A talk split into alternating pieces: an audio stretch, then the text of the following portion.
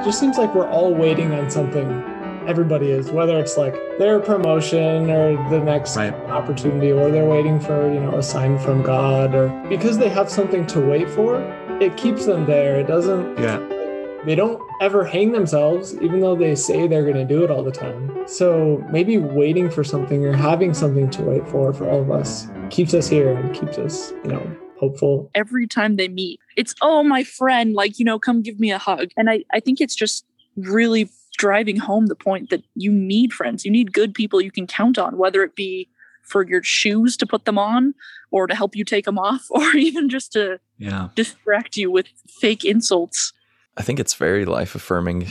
And again, going to Didi, but he starts to dance and exercise. They do their little jumping jacks for 5 seconds. But I think that we're able to find beauty from the ashes.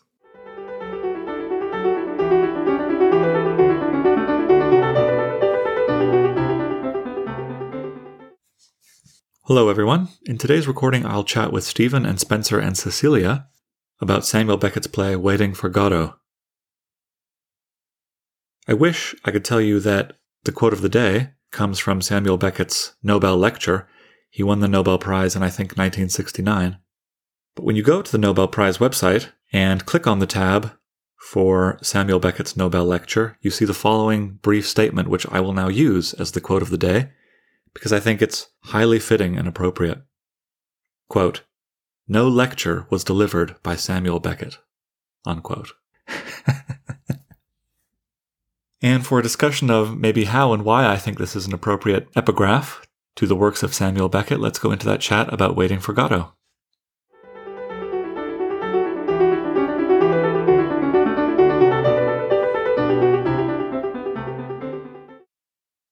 Hi, Cecilia. Hi. How are you? Good. How are you? Good. And hello, Stephen, and hello, Spencer. Hello. Good to see all of you. One thing that I wanted to make sure that we do today is to talk about the ways in which this text, this play, can help us summarize some of the themes we've seen come up in previous texts. So I'm going to talk for about 90 seconds right now, and then I'll ask you a question.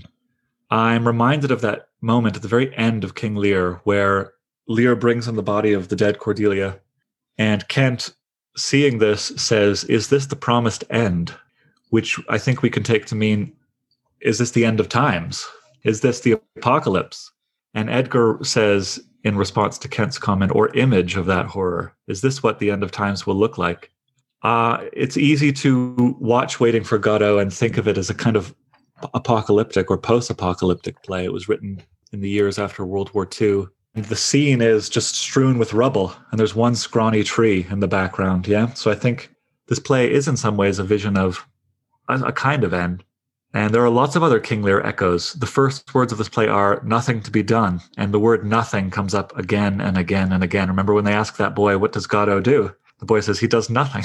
That's one of Beckett's favorite words in this play. I think he has Lear in his brain when he's writing this. Of course, blindness is a theme. Pozzo becomes a kind of Gloucester who gets blinded and is led around by Edgar / Lucky, but Lucky maybe is also Edmund because of how abused he is. I think maybe Godot is Lear. I mean, I'm now like doing an annoying reading and interpretation of this play, but you know those moments in King Lear where King Lear, after act one or after scene one, he abdicates his authority, his power, and immediately we noticed this palpable difference in the realm, in the kingdom. Everyone is competing for authority, and the kingdom is immediately more chaotic, and no one knows what to do or who is in charge. This is a play in which there's a vacuum of authority, leadership. Where is Godot? When is he coming? Anyway, so I want to make sure we do three things in this conversation. Talk about the ways in which this text summarizes themes we've seen. The second would be talk about what this text does that other texts haven't done. Why is this such a weird play? I want to talk about that, its particularity. And also, of course, I want to talk about how it could teach us to live. I have this little theory that all great art is affirmative. I watch this, as bleak as it is, coming away with renewed optimism and confidence about the human race and our ability to survive. That's my reaction. So Maybe I'll just start by asking you to talk about how you reacted when you watched this. Which aspect, which of its many strange aspects stood out to you as its most strange? That will be my first question. Yeah, I guess for me, the weirdest part was how much silence there was. Because I feel like with a lot of plays, it's always just there's something going. And then this time, it actually just let us have that silence. Excellent. I think that's a great comment. Nothing happens when they're talking, and then when they stop talking, more nothing happens, you know, so silence for sure, which could be a synonym for nothing. I don't know if we want to beat that metaphor to death. Spencer and Cecilia, how would you say you reacted to the strangeness of this play, or what stood out to you as most strange? It was kind of weird watching a play about some bored people with nothing to do. Like, usually there, I don't know, in what we've read, there's a plot or there's, you know, there's an event that comes and brings controversy or brings suffering. But the suffering that we see in this is like boredom and like very good, just waiting and having nothing to do and like being unsure of when the end is going to come. I don't know if that makes sense. It totally does. It's as if it's as if there was a plot, like an inciting action, a rising action, a climax, a resolution, and then Waiting for Godot starts. And it's like, what are we doing here? It's all over. Something has happened and it's all over and we just have to bide our time. So I actually have a lot of experience with this play. I was able to take a class where we just did a semester's worth of reading and analyzing, and It was intense. It was a really good class, but I think the interesting thing for me with like this silence and this idea of suffering and nothing is, I mean, it obviously comes in part two of the play, but I wonder if their silences, even in the first half, are actually filled with those dead voices, as they put it. And the time that they try to fill and they try to actually do something and distract themselves is actually a distraction from those dead voices, which kind of makes us wonder, with the timing of the play coming just after World War II, in which Beckett actually volunteered, are they the voices of the dead, like who were part of the battle? I ask you, that's very good. I ask you about amnesia. They can't remember. Sometimes they can remember, and sometimes they can't remember. They don't know what day of the week it is. Estragon seems to constantly forget what they're doing. What are we doing here? Why can't we go? And Vladimir has to constantly say, we're waiting for Godot. Oh yeah, that's right. I forgot. So they're always forgetting. Estragon, there's that wonderful moment where he says, Estragon says, our savior, and Vladimir says, our what? So they don't remember, like all of religious history seems to have been forgotten. Where they have vague memories of a past where they used to tend grapes in a vineyard, but that's quite hazy. So why is amnesia such a prominent feature of these characters? What does that say about human nature or the human condition or the 20th century? Is this the kind of historically specific feature of the human race? Why can't they remember? A lot of what I analyzed, even in Beckett's past, was not memorable, was actually a lot of painful. Like he had a lot of near-death experiences. And in a few of his other plays and things like, but this one specifically, they don't remember their past. And these two, Didi and Gogo, or Vladimir and Estragon, they're not allowed to leave the stage. Like they even go, they move around, but they don't ever actually leave. And they don't remember anything. Whereas you get Lucky and Pozzo, right. And they leave and time actually passes for them. When they return, like they remember and they're pondering about the good old days. And Estragon is like, the good old days, the what? And Vladimir's like, let him reminisce. Like he's remembering the good times. And then he says something in Latin that I can't remember. And he's like, oh, how it must have been awful. And it's just kind of interesting that I wonder if they kind of just block it out. I mean, I think that certainly you're onto something. The historical trauma of the war, I'm hesitant here because this is kind of like a play that is like Kafka's The Metamorphoses, where it has a certain Rorschach blot quality to it, and it invites you to say, this is a symbol for that, and this is a symbol for that. It invites these kind of interpretations, you know, historical interpretations or individual psychological interpretations. When traumatic things happen to us, we block them out. This is true. When traumatic things happen to a nation, the nation has to deal with how much to remember, how to forget. Yeah, so I think you're onto past trauma. They're floating in this bubble that seems to have escaped from time and history and even place. Where even are they? What did you make of this? So there was a line that Estragon said. That's when Vladimir's trying to like bring back Estragon's memory. He's pointing out like the tree and the shoes and everything. And Estragon says, "Where, like, what is there to recognize? I've been walking around, or I've crawled around in the muck all my life." So I think, you know, maybe as humans, we see our journey in life as just walking through the muck sometimes. Yeah. And when we look back at our life and see it that way, it's hard to remember anything memorable. What are we doing here? I can't remember which of them. One of them says, and they're kind of wonderfully, they are slightly distinct. I think Vladimir or Didi is more impatient.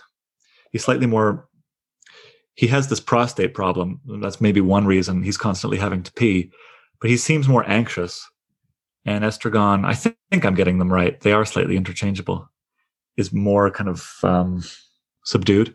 One of them says, "What are we doing here?" That is the question. This kind of revision of Hamlet. What are we doing here? That is the question. Do you think that the play has embedded in it an answer to that question? What are we here in life for?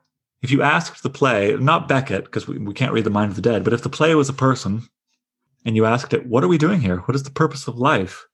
What would it say? Are there answers to this question that it gives?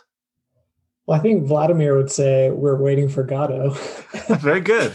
But I want to instantly say, what does that mean? But then the other half of my brain wants to say, no, let's not interpret it. We're waiting for Godot. In what ways? What does this mean? What is the purpose of your life? You're not waiting for Godot, but is this, you know, one of my other pet theories is that a masterpiece is about all of us. How is this about you? Yeah, that's a hard question. I've been thinking about that. I could maybe argue that it just seems like we're all waiting on something. Everybody is, whether it's like their promotion or the next opportunity, or they're waiting for, you know, a sign from God or you know, something religious. I first think that, but then this play makes it seem like whatever that is that we're waiting for will never actually come. So I think maybe we can see the value in waiting. Because it seems like, because they have something to wait for, it keeps them there. It doesn't, like, they don't ever hang themselves, even though they say they're going to do it all the time. That's right. They don't just leave and wander off. So maybe waiting for something or having something to wait for all of us keeps us here and keeps us, you know, hopeful, even if it never will come. Yeah, I want to elaborate on that. But Stephen or Cecilia, what are we doing here according to this play? Yeah, I think, going off of what Spencer was saying, we're always trying to arrive to some place, or at least I am, like trying to arrive as a filmmaker or trying to arrive as a person. And like, I'll buy a new lens or I'll buy something. And I'm like, I just need this one lens and then I'll be good. And so then I buy it. And then I'm like, wait, I could become a better filmmaker if I bought this. And then one of my favorite parts is when Didi says, "We're happy." And then they like both decide they're happy. But then they're both waiting and then they're like, yeah, we're not actually happy. Excellent. Yeah, I really like that. And building off of that, I think it might actually tell us waiting is good. You can wait and take your time with things, but don't forget to actually go out and do stuff. It's not worth it to wait on your dreams or aspirations if you never actually achieve anything with it. Yeah, we've seen this before in texts, like live now, you know, the death of Ivan Ilyich, live now. Are they happy? This is another question. I rewatched it this morning and it stood out to me that they're not unhappy. Do you think that's fair? I mean, they're not ecstatic. I don't want to feed you an answer. I want your unprompted responses. Do you think they're happy? It kind of reminds me of my mission I served in Finland, and it's rated like the happiest country. Oh, really? And we were in one of the cities that was supposed to be the happiest city. And you walk around and nobody's smiling and elated. They're just content. They have a happiness of contentment. So I guess they are waiting, but like happily. Okay. So it's not ecstasy. It's not 24 hours of ecstasy, but it's a kind of quiet, contentment is probably the word. And you, Stephen, are you saying that you feel that Vladimir and Estragon are content? Maybe happy is an overstatement. Yeah, I would say content. Going along with that, I do think that contentment is actually a way you could describe happiness, or just not desiring or needing anything. And I mean, obviously they have desires and needs. Like obviously, is it Vladimir? I think he's the one with the smelly breath, you know, when they're talking to Pozzo, and Estragon's got smelly feet, right? They have problems and ailments that they would like to be fixed, but they don't bother them consistently enough to be stopping them from just being. I think so. I mean, you're right, Cecilia. They and they have these nightmares, and they're lonely. They get lonely. Something weird happens between the acts where clearly they get separated overnight. Remember, and when they reunite, one of them is mad at the other that he abandoned him. So they can clearly suffer loneliness and fear and pain. But I was quite surprised this morning when I rewatched it at how much joy they're capable of, or at least contentment, how much contentment they're capable of. I want to ask about performance, and maybe that can help us solve this problem. Or maybe that can help us answer this question about where they're deriving contentment from. But I want to go back to something Spencer said about, and Cecilia and Stephen, you elaborated on. Yeah, that's the takeaway for me from this play. Samuel Johnson, the great English critic, said this wonderful thing: we live not from pleasure to pleasure, but from hope to hope. This was his phrase. So it's not like we can dwell in a pleasure and then we move and we dwell fully in that pleasure, and then we move and we dwell fully in that pleasure. Our life is a series of I want this and I hope for that, and if only I had this. And we just hop from want to hope to craving to desire instead of being able to live in the moment. My daughter had a very similar experience just yesterday to you, Stephen, with this lens that you describe. She earned some money by doing some chores. And so we took her to the store. We let her buy any small little toy that she wanted that she could afford with her new money. And she wanted this thing that she didn't have enough money for. And we tried to convince her, look, if you get it, even if you got this, you would go home wanting something else in about 5 minutes. There's a hole in every human psyche that is never fully satisfied. I mean, unless you're Buddha, perhaps. So perhaps this play is enacting this psychological reality of waiting, waiting, waiting. This is what all humans do, waiting, waiting, waiting. Can we talk about God for a minute? I said I want to talk about performance, but I think we have to talk about religion. Waiting for Godot. Beckett's no dummy. He knows that the first three letters of this word are G-O-D. And remember what the boy says? I think Estragon, or I can't remember who. Vladimir asks the boy, does he have a beard? Is it a black beard or a light beard? And the boy says, it's a white beard. So Godot has a white beard. This is not a stretch. I am not performing some weird overstretch of interpretation here to say that Godot is God. What religious arguments do we think this play could be making? I can tell you something I had a question on. Please, ask it, yeah. So the little kid, he tends the goats, and his brother tends the sheep, and I think there's some religious crossover there, probably. Indeed, yeah. So the sheep are generally like the blessed, and the goats are the damned. But why does Godot beat the sheep herder? And what a good question. Also, anyway, so that, and also the fact that Vladimir and Estragon's messenger between them and Godot is like the keeper of, or the herder of the bad people, the goats. Well, I've never thought this through, Stephen, Spencer. You're raising a very good point, this biblical parallel of the sheep and the goats and separating the sheep from the goats. Is it clear, though, this play is quite surreal in a certain way, that the boy is the same boy? Because how many boys, maybe there's an infinite regress of boys, you know? When the boy, the second day, he says, did you come here yesterday? And he says, no, I didn't. But an identical looking boy did. So it's difficult to answer your question, Spencer, because it's difficult to know if this is just another instance of amnesia or if there are two distinct boys or if this is some kind of dream or if this is like a Matrix type or a groundhog. Maybe this is a Groundhog Day universe that gets reset. We think, no, there's evidence that that's not true because at the beginning of Act 2, there's leaves on the tree. And when Pozzo comes back, he's blinded. So things are different in Act 2. I'm not answering your question. I'm evading it. I'm totally evading it. Do Cecilia or Stephen want to not evade it? How do you respond to Spencer's observation? I don't have a specific answer for Spencer's question. I actually hadn't thought about that before. It's kind of interesting. But as far as Godot being God, and like the references to religious aspects throughout the play. Yeah. It is interesting to me that Vladimir actually mentions the two sinners or the two, I don't remember. The thieves. The thieves, there we go. And being on the cross by Christ. And they're like, he actually brings up, he's like, only one of the Gospels actually says anything about it.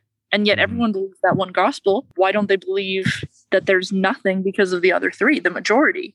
And I don't know if that exactly ties in with Godot being God, but in my opinion, it actually could, in the sense that maybe the play is kind of getting at God might be there, but he doesn't necessarily always step in. Yeah, you want him to, and you just hope that he's real and hope that he's there and hold on to that one Gospel that's actually telling you what you want to hear. Not only is it 1 out of 4 Gospels that mentions this, but it's only 1 out of 2 thieves. And Vladimir says something wonderful like, it's not bad odds. It's not horrible odds. We have a 50-50 chance of getting out of this. I don't know, just like holding on to that one thread. It was interesting. I think you're right, Cecilia. I think Godot clearly exists, right? I mean, it could be easy to look at this play and say, oh, well, it's an atheistic play. It's making an argument that there is no God. The argument of it would be very understandable for someone watching this play to come back and say, well, this is a play that is in a universe that clearly is arguing that God does not exist.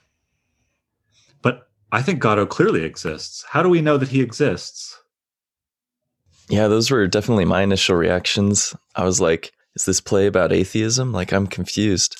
But then the little boy, he keeps talking about Godot existing. And it sounds like these people have been waiting for who knows how long for Godot.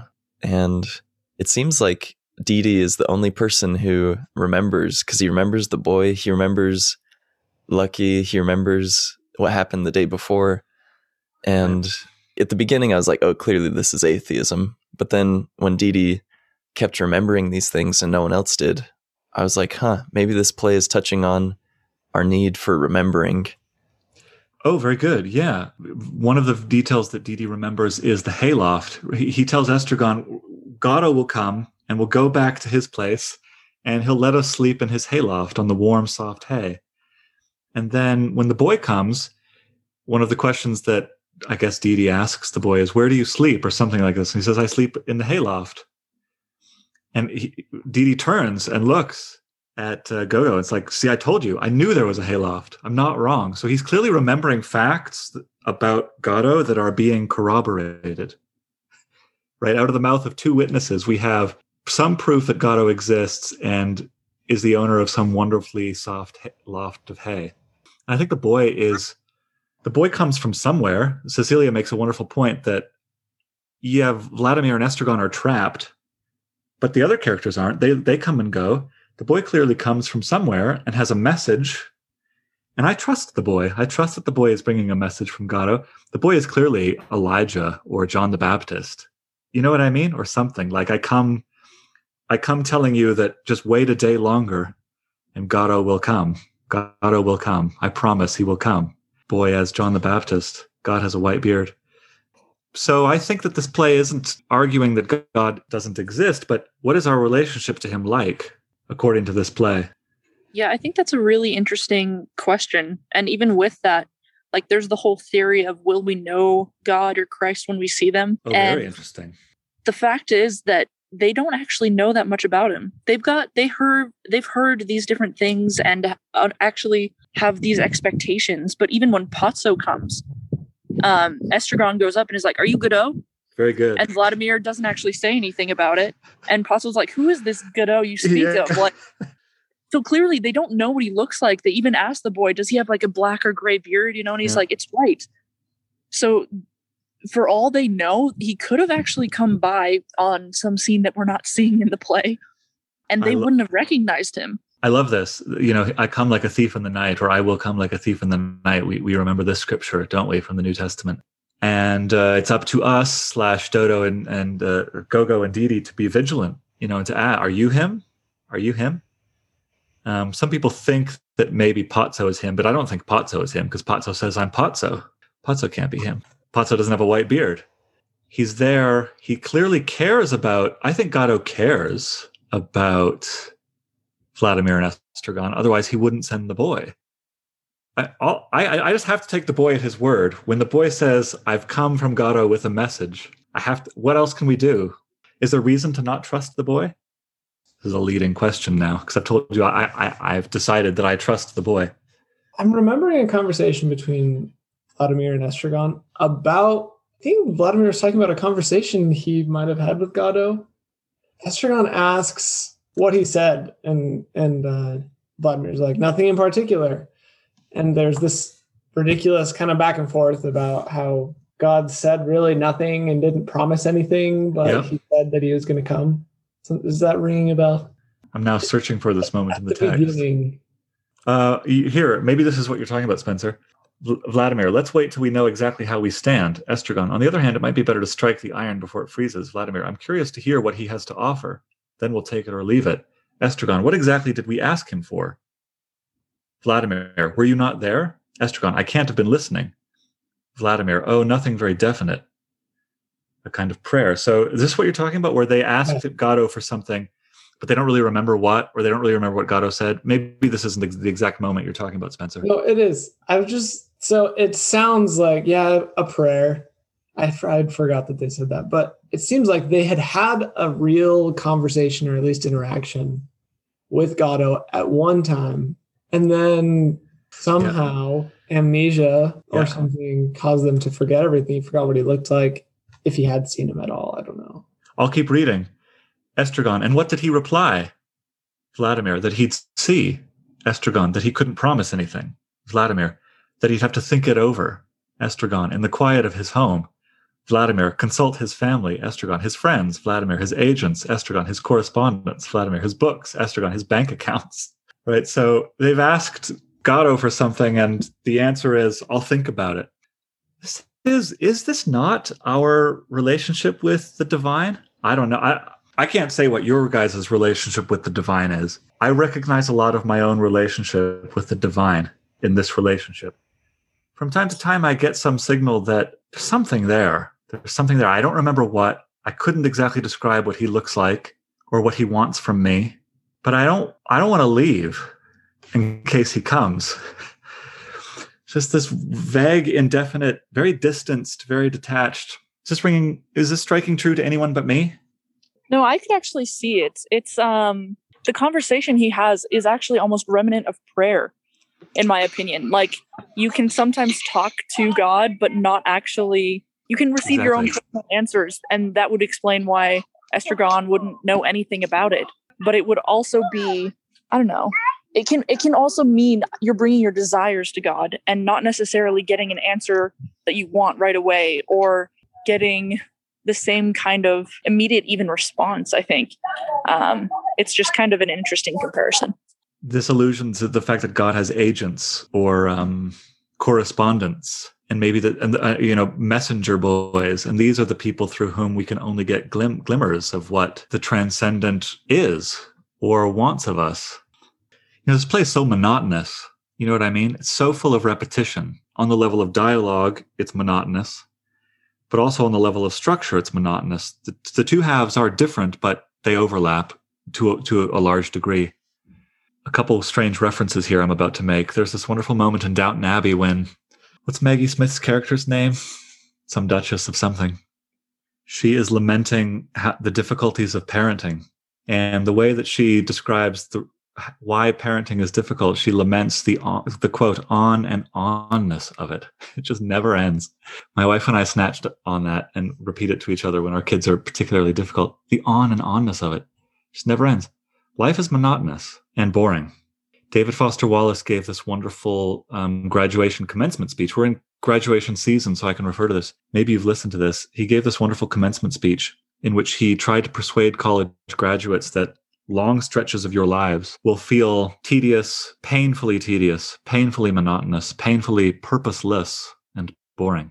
You will have to, for the next 60 years, get up, go to the store, go to a job that maybe you don't love, to save money, to buy stuff that you don't really need, go to the store, wait in line, you know, pay bills every day, day in, day out, year after year. You know, this is life. We might not have to do it in literal rubble, but it can feel very, very tedious and monotonous. I want to ask, I say that this play is life-affirming. I don't think this play is a downer. I think it's very realistic about the tedium of life and the pain of life. If I asked you how this play affirms life, or can it teach us how to live, what would you say? Can this play teach us how to live? Knowing full well that sorry, I'm now interrupting you. That's not its job necessarily.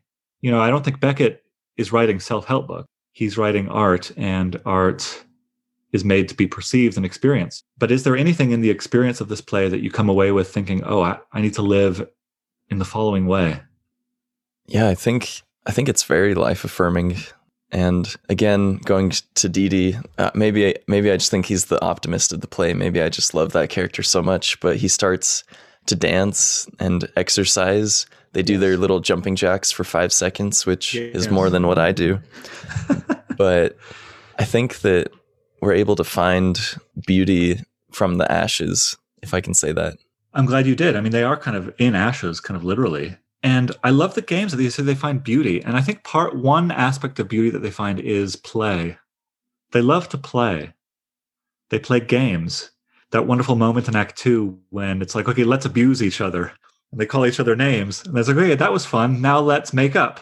And then they apologize and embrace. That made me so happy. It's really great, isn't it? And even Pozzo and Lucky are obsessed with putting on a good show. You know, Pozzo does this kind of performance and then asks, wasn't that good?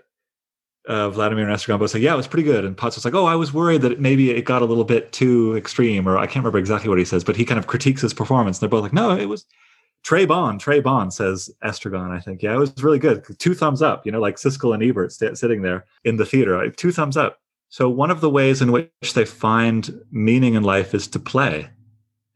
And when I ask the question, are they happy? I think the answer is partly no for that reason, because they know how to have fun. In the ashes, they know that they can still make jokes. They can still pretend. They can still dance. I think that really matters. What other moments in the play do we see and we think, oh, this is how I can live. This is good. This is wisdom. Going along with playing and that, I think really it discusses the importance of friendship. Vladimir and Estragon several times mentioned, like, you're better off without me. Really, really, you are. Like, you could just kill me now, and you can go on your own. I'll be fine. Or like, you'll be fine. You'll be better off. But they keep coming back to each other. And they realize and recognize that even though they might be better off in certain situations alone, they really don't want to be alone. Vladimir wakes Estragon if he falls asleep. He's like, what'd you do that for? He's like, I got lonely. Yeah. I really like that scene in Act 2, actually, where I think Estragon had just woken up or something, and then he runs to the edge of their plateau, as they call it. And he's like, there are men coming up this side. And then, you know, there are men coming up on the other side. And then after that clears, he's like, you were just like having a vision or something. I don't know. Mm. But they're like passing each other. They're like, oh, it's you again. You know, when they go and hug, and then they go and look at the other side. And they're just remembering, even if it's, I don't know if it's amnesia at this point, like, I don't remember seeing you, but like every time they meet, it's, oh, my friend, like, you know, come give me a hug. Yeah. And I think it's just really driving home the point that you need friends. You need good people you can count on, whether it be for your shoes to put them on or to help you take them off, or even just to distract you with fake insults. And that human connection and love, I think I'll use the word love. Can I use the word love? Is that an overstatement for their relationship? I think it's perfect. think they love each other. Love is indestructible. In a world that has been reduced to rubble, these two tramps have nothing. Samuel Beckett was on the record saying that he loved Charlie Chaplin films. So I think The Tramp is a huge influence on this. Also kind of Laurel and Hardy. It's that wonderful scene where they're trading hats. Another moment of play. Even if you're a tramp that has nothing and has to live in rubble and you don't know if what you're waiting for will arrive, love has not been extinguished. And what's better in life than love? You know, so it's like the most precious thing is indestructible. You still have it. That's affirming to me. That's life affirming to me. Estragon asks, are we tied to Godot? I love that question. Are we tied to him? Maybe, I can't remember where exactly in the play he asked this, but he could ask this after he sees Lucky and Pozzo, Lucky being tied directly to Pozzo. I mean, what is the relationship between Lucky and Pozzo? How do you react to that? It's quite abusive and horrifying. Yeah, what do you make of it? Is it in any way similar to the relationship between Vladimir and Estragon? I want to say it's kind of the antithesis of friendship or actual bonds, I guess. But at the same time, there are even parts where they seem to have some sort of shared spark. But I think the interesting thing to me is actually Vladimir and Estragon, as they watch how Pozzo is treating Lucky, they get very hurt and offended for him. They start to pity him. Yeah. But then Pozzo is able to just kind of, with a whim, kind of just talking them out of it. He's like, oh, if you're really feeling bad for him, just go wipe his tears. And then he ends up kicking him. Exactly. You kind of wonder, did Lucky turn out like that because of how he was treated? Is that why he's reacting in such a way? Or is it just a character default, I guess? I don't know. It's kind of, do you see Lucky as more Edmund or more Edgar? I think Pozzo is clearly Gloucester. He has to be, right? He's this slightly older man who gets blinded and has to be shown the way. We already have put our finger on this nothing motif. The echoes couldn't be louder to me. So if this is a father-son relationship, is Lucky, do you see him more as Edmund, this kind of abused figure who lashes out, or Edgar, this kind of noble, inherently decent arm that his father can rest on and rely on? Perhaps it's both. Edmund in the first act, Edgar in the last. I don't know. I feel you could argue both. Kind of like you said, he really is severely abused and kind of downtrodden in the first half, but in the second, he actually does come back and he's still with Pozzo at this point, even though he is blind. He probably could have gotten away if he wanted to. Pozzo even discussed selling him at the market, I think, in the first half. Uh-huh. But he ended up not, and I think it's because he realized he needs him. He's very dependent on Lucky, which gives him that sense of loyalty. Yeah, that rope goes both ways. I mean, Lucky is tied to it, but so is Pozzo in a way. You know, they're bound to each other. Yeah, he can't do anything without him. Do we want to say more about how to live? There's a few other moments in this. Why don't they kill themselves? This is directly relevant, right? Why don't they kill themselves? Is this just a matter, because they seem quite excited about it from time to time. Oh, we're so bored that this would be exciting. Wouldn't it be fun if we could just kill ourselves, as something to do? It's because the belt wasn't big enough. That's why. I mean, there are practical reasons. I mean, maybe if they had a sturdier bow and stronger rope, maybe they would. I think it reminds me of, oh man, I can't remember the author's name right now, but how he talks about how we like to complain. Oh, this must be Dostoevsky. Dostoevsky. Notes from Underground, yeah. Yeah, it reminds me of Dostoevsky and how we like to complain.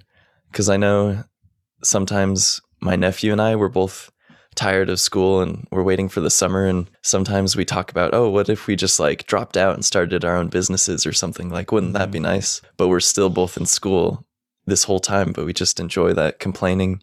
It gives us a sense of agency. So maybe for them, they feel alive when they are keeping their lives.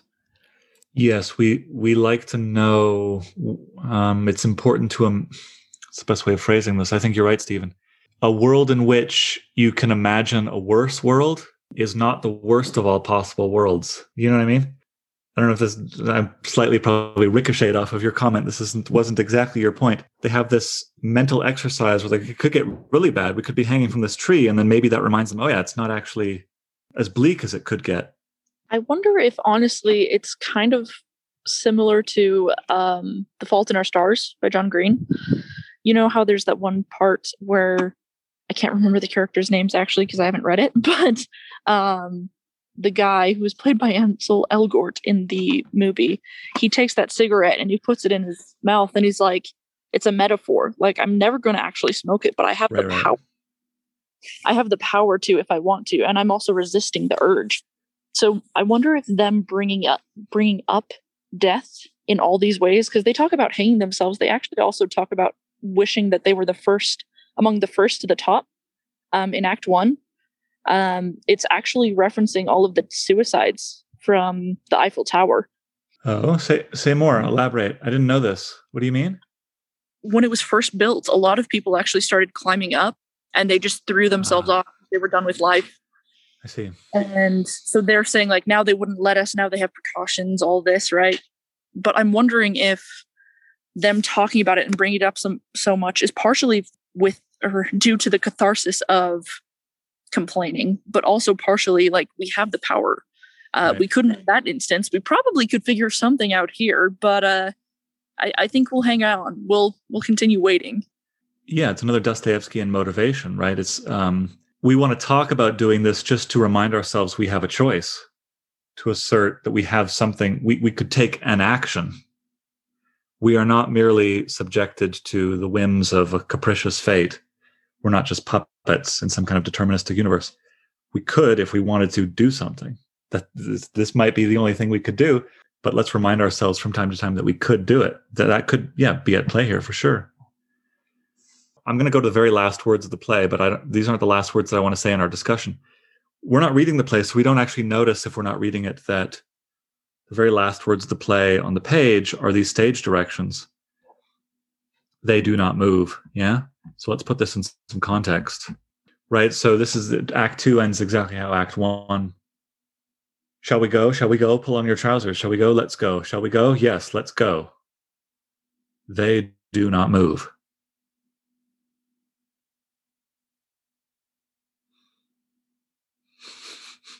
This is important to me. Why is this important? Those four words, they do not move. This is a horrible question. Read my mind. Why are those four words important to me? I feel like to me, I don't know if it's the words themselves, but the reason that they don't go, rather. I feel like they're kind of hyping themselves up. Like, okay, let's finally just go out and do something. But instead of leaving what they know and going into risking discomfort to try and pave their own way, they're like, well, we could just stay here and wait some more. We know how that's going to go. We might not like it always, but it's comfortable enough at that, at least that we don't need to worry about, leaving maybe and coming back blind like Pozzo, or risking getting lost trying to find Godot if that was even a potential thought. It's safe. I guess for me, it made me think about, like, oh no, they're just waiting. They're not going out and writing that poem that the world needs to hear. Yeah. They're just sitting around. And I'm like, this is hitting too close to home. I'm just waiting around, waiting for Godot, waiting for something good to happen. And I could be going someplace else instead of standing by a bare tree. But sometimes I feel like that's all I'm doing. It's very rabbit duck. I've talked about this rabbit duck illusion. Is it a rabbit or a duck? Is this a hopeful thing that they don't move? Or is it something, what's the opposite of hopeful? Cynical? Depressing? Yeah, maybe they need to be more active. I think that's absolutely there. But also it's a kind of like, no, we're going to keep waiting. Hope is not extinguished. Godot might come tomorrow. The boy said he's coming tomorrow. So let's wait. Let's keep waiting. Let's have faith that he will arrive. Let's not give up on this hope. I think it was towards the end when I finally felt like, well, at that moment, I realized that their decision to wait was a victory, which it was or was not? Was. Leading up to it, I'm like, why don't you just go? Why don't you follow the boy back to Godot, know where he's going? But yeah, what you said about faith, I think this play teaches you the value of having someone to trust. Mm. They have the promise that Godot will come, and their decision to trust him, maybe that, I mean, does it keep them from committing suicide? That maybe that helps, or, you know, that's what keeps them from wandering off to who knows where. We don't even know, like, if they leave, will it actually be any better? Right.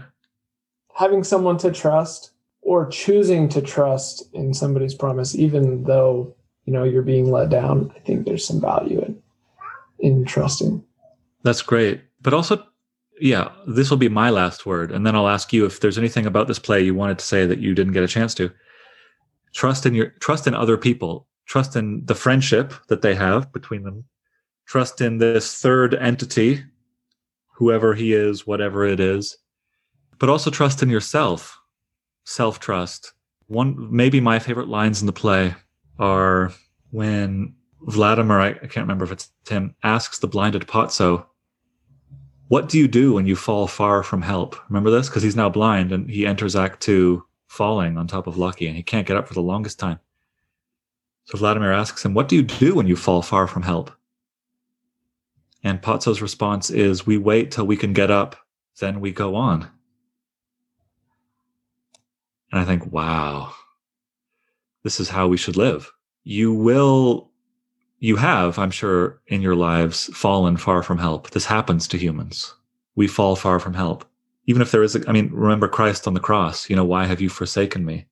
This is not to say that there is no God. This is not to say that he doesn't care about us and does not send us messengers. All of that is happening in this play. And still we fall far from help. What do we do? What do we do? Well, we wait till we can get up and then we go on. This play teaches me that human dignity is indestructible. Is indestructible. Human strength is indestructible. You know, they couldn't be more impoverished or enfeebled, but they can still endure. This goes right back to King Lear. Remember what Kent says about the old 80-year-old King Lear who finally dies. The wonder is he hath endured so long. I feel the exact same about Vladimir and Estragon. It's a miracle that they've endured so long. This is a testament to what humans are, immensely strong, you know, the power of our endurance cannot be overstated. There's just one line when Cecilia was talking about friendship, because they're both looking the opposite ways and then they turn towards each other and they say, like the good old days, back to back. Yeah. I don't know. I guess for me, that just really hit home, made me think about my best friends and that relationship. You need someone. You can't do life alone. You can't do it alone. Yeah, that's another thing this play teaches me. Life is going to get bleak. You will fall far from help. Pozzo has Lucky. Lucky has Pozzo. Didi and Gogo have each other. You can't do this alone, so don't try. Thank you all for a great chat. Thank Sounds you. Thank good. You. You too. Bye. Thank Bye. You.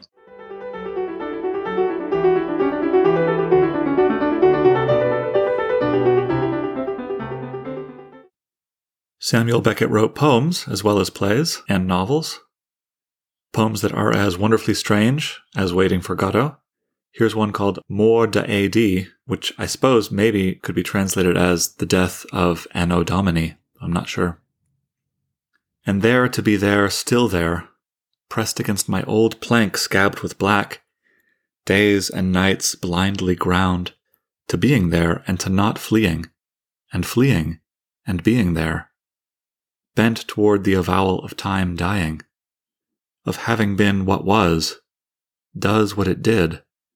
To me, my friend dead yesterday, gleaming eye, long teeth, panting in his beard, devouring the life of saints, a life by day of life, reliving in the night its black sins. Dead yesterday while I lived, and to be there drinking above the storm, the guilt of time irremissible, gripping the old wood, witness to departures, witness to returns.